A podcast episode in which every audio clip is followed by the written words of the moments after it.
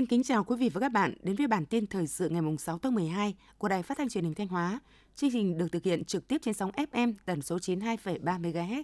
Chiều qua, tỉnh Thanh Hóa và Trung tâm Truyền hình Việt Nam, khu vực miền Trung Tây Nguyên, VTV8 Đài Truyền hình Việt Nam vừa tổ chức hội nghị đánh giá các nội dung tuyên truyền quảng bá trong năm 2022, đồng thời định hướng công tác phối hợp truyền thông giữa hai bên trong thời gian tới. Đồng chí Đào Xuân Yên, Ủy viên Ban Thường vụ, trưởng Ban tuyên giáo tỉnh ủy dự hội nghị.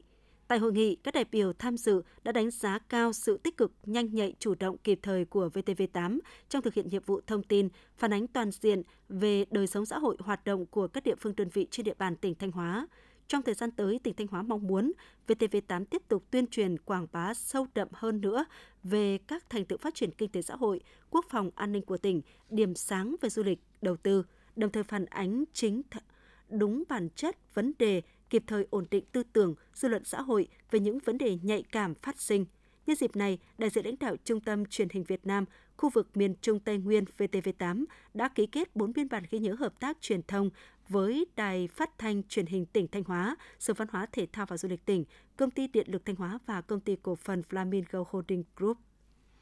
Cảng biển Nghi Sơn có vị trí chiến lược trong phát triển kinh tế xã hội, bảo đảm quốc phòng an ninh của khu vực tỉnh Thanh Hóa và vùng phụ cận – Kết quả từ năm 2020 đến quý 3 năm 2022 đã có 326 lượt doanh nghiệp, gần 4.600 lượt phương tiện làm thủ tục xuất nhập khẩu qua cảng Nghi Sơn. Với tổng trọng lượng hàng hóa trên 70 triệu tấn, kim ngạch xuất nhập khẩu hàng hóa đạt 19,03 tỷ đô la Mỹ. Số thu tục ngân sách nhà nước của cảng Nghi Sơn tăng lũy tiến qua các năm và luôn đạt trên 93% tổng số thu của toàn cục Hải quan Thanh Hóa. 11 tháng năm 2022 đã đạt sấp xỉ 16.000 tỷ đồng. Ủy ban nhân dân tỉnh Thanh Hóa vừa quyết định bổ sung điều chỉnh và đưa ra khỏi danh mục một số dự án đấu giá quyền sử dụng đất năm 2022. Theo đó có 270 dự án được đưa ra khỏi danh mục dự án đấu giá quyền sử dụng đất với tổng diện tích đất theo quy hoạch là 571,65 ha, tổng diện tích đất thực hiện đấu giá hơn 225 ha, tổng số tiền sử dụng đất dự kiến thu là hơn 6.000 tỷ đồng. Một số địa phương có dự án đưa ra khỏi danh sách mục đấu giá năm 2022 là thành phố Thanh Hóa với 35 dự án, Đông Sơn 32 dự án, huyện Thiệu Hóa 29 dự án. Thanh Hóa hiện có gần 499.000 người cao tuổi, chiếm 13,06% dân số của tỉnh. Đến nay, 27 trên 27 huyện, thành phố thị xã đã thành lập hội người cao tuổi cấp huyện với 559 hội cơ sở, gần 4.400 chi hội, 100% thôn làng bản, khối phố có tổ chức hội, các chế độ chính sách của nhà nước đối với người cao tuổi được quan tâm thực hiện. Trong năm 2022, Hội người cao tuổi đã thực hiện khám sàng lọc các bệnh về mắt cho hơn 148.200 người cao tuổi, phẫu thuật thay thủy tinh thể cho gần 12.000 người cao tuổi, cấp phát thuốc miễn phí trị giá trên 9,1 tỷ đồng cho người cao tuổi có hoàn cảnh khó khăn. Ngày 6 tháng 12, Thông tin từ Ủy ban nhân dân thành phố Thanh Hóa tỉnh Thanh Hóa cho biết, trên địa bàn phường Hàm Rồng phát hiện một ngôi mộ cổ dài khoảng 3 m, rộng 1,2 m, nằm trong khuôn viên trường Trung học cơ sở Hàm Rồng. Bên trong ngôi mộ tìm thấy 10 đồ vật bằng gốm, nghi là ngôi mộ cổ. Trước đó, ngày 29 tháng 11, trong lúc đang đào móng để xây dựng nhà hiệu bộ trường Trung học cơ sở Hàm Rồng, phường Hàm Rồng, thành phố Thanh Hóa, lực lượng thi công đã phát hiện một ngôi mộ cổ nên tiến hành dừng thi công, báo cơ quan chức năng. Theo ông Trịnh Đình Dương, Giám đốc Bảo tàng tỉnh Thanh Hóa cho biết, các hiện vật trong ngôi mộ đồ gốm thời Hán có hiện đại, có niên đại vào khoảng thế kỷ thứ 3 đến thứ 6. Sau khi phát hiện ngôi mộ, Bảo tàng Thanh Hóa đã lập biên bản hiện trạng và tiến hành tham vấn một số nhà nghiên cứu để tham mưu cho Sở Văn hóa Thể thao và Du lịch Thanh Hóa có biện pháp xử lý các bước tiếp theo. Tiếp theo là phần tin trong nước. Theo Bộ Công Thương, tính chung 11 tháng năm 2022, chỉ số sản xuất toàn ngành công nghiệp ước tăng 8,6% so với cùng kỳ năm trước. Cùng kỳ năm 2021 tăng 4,2%, đóng góp vào mức tăng trưởng chung của toàn ngành công nghiệp, chế biến chế tạo tăng 8,9%, đóng góp 6,8 điểm phần trăm. Ngành sản xuất và phân phối điện tăng 7,7%, đóng góp 0,7 điểm phần trăm. Ngành cung cấp nước, hoạt động quản lý và xử lý rác thải, nước thải tăng 7,1%, đóng góp 0,1 điểm phần trăm. Ngành khai khoáng tăng 6,5%, đóng góp 1 điểm phần trăm trong mức tăng chung.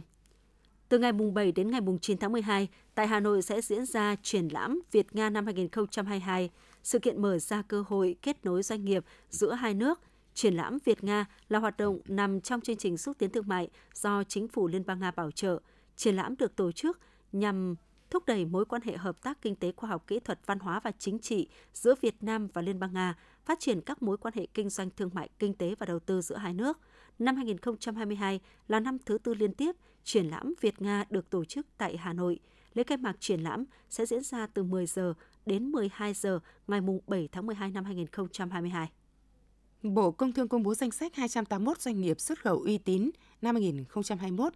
Danh sách doanh nghiệp xuất khẩu uy tín được tổng hợp và công bố trên cơ sở xét chọn và đề xuất của các cơ quan hữu quan, được xét chọn trên cơ sở các tiêu chí do Bộ Công Thương quy định về mức kim ngạch xuất khẩu tối thiểu, về uy tín trong kinh doanh đối với bạn hàng nước ngoài,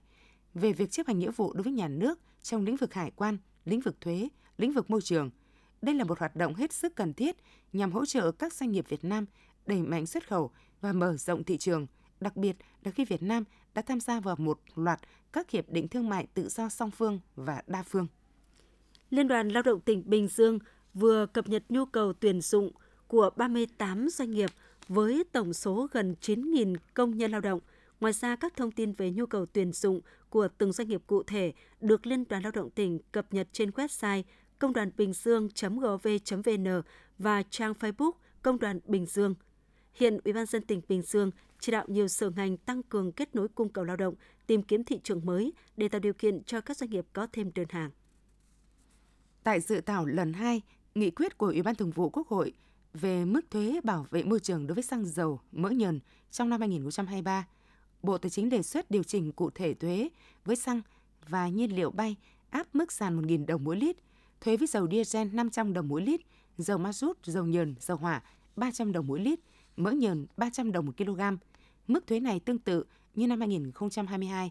Theo Bộ Tài chính, việc giảm mức thuế bảo vệ môi trường đối với xăng dầu, mỡ nhờn sẽ góp phần kìm hãm sự tăng giá bán lẻ xăng dầu trong nước, từ đó góp phần giảm chỉ số CPI, kiềm chế lạm phát và hạn chế tác động tiêu cực đến nền kinh tế khi giá xăng dầu vẫn còn ở mức cao. Từ ngày 1 tháng 7 năm 2023, tăng lương cơ sở lên 1,8 triệu đồng một tháng thì bằng lương cán bộ công chức viên chức năm 2023 cũng có thay đổi. Cụ thể, từ ngày 1 tháng 1 đến ngày 30 tháng 6 năm 2022, mức lương cơ sở là 1,49 triệu đồng một tháng. Từ ngày 1 tháng 7 năm 2023, mức lương cơ sở là 1,8 triệu đồng.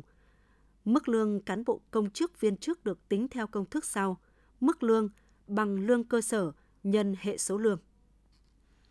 Ngày 5 tháng 12, tại không gian di tích cột cờ thủ ngữ và cột cờ ASEAN, công viên Bến Bạch Đằng, quận 1 đã diễn ra lễ thượng cờ và khai mạc tuần lễ du lịch thành phố Hồ Chí Minh lần thứ hai năm 2022 từ ngày 5 đến 11 tháng 12 với chủ đề Bừng sắc lễ hội, thỏa sức khám phá do Ủy ban dân thành phố Hồ Chí Minh tổ chức. Năm nay, tuần lễ du lịch thành phố Hồ Chí Minh được nâng tầm cả về quy mô tổ chức lẫn các hoạt động biểu diễn với chuỗi sự kiện như Ngày hội khinh khí cầu thành phố Hồ Chí Minh lần 2, Giải Marathon Quốc tế thành phố Hồ Chí Minh Techcombank mùa thứ 5,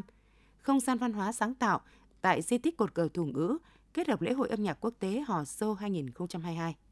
Bộ Giáo dục và Đào tạo vừa tổ chức lễ bế mạc hội thi Giai điệu tuổi hồng toàn quốc năm 2022, trao giải cho các tiết mục xuất sắc. Hội thi Giai điệu tuổi hồng năm nay được tổ chức ở ba cấp, cấp tỉnh, cấp cụm, cấp toàn quốc. Các sở giáo dục và đào tạo trên toàn quốc được chia thành 8 cụm thi, phân chia theo các cụm thi đua của ngành giáo dục với tổng số 925 đoàn và 3.588 tiết mục tham gia. Kết quả chung cuộc, ban tổ chức đã quyết định chọn 8 tiết mục xuất sắc của các đơn vị đến từ Thái Bình, Hà Nội, Thái Nguyên và thành phố Hồ Chí Minh.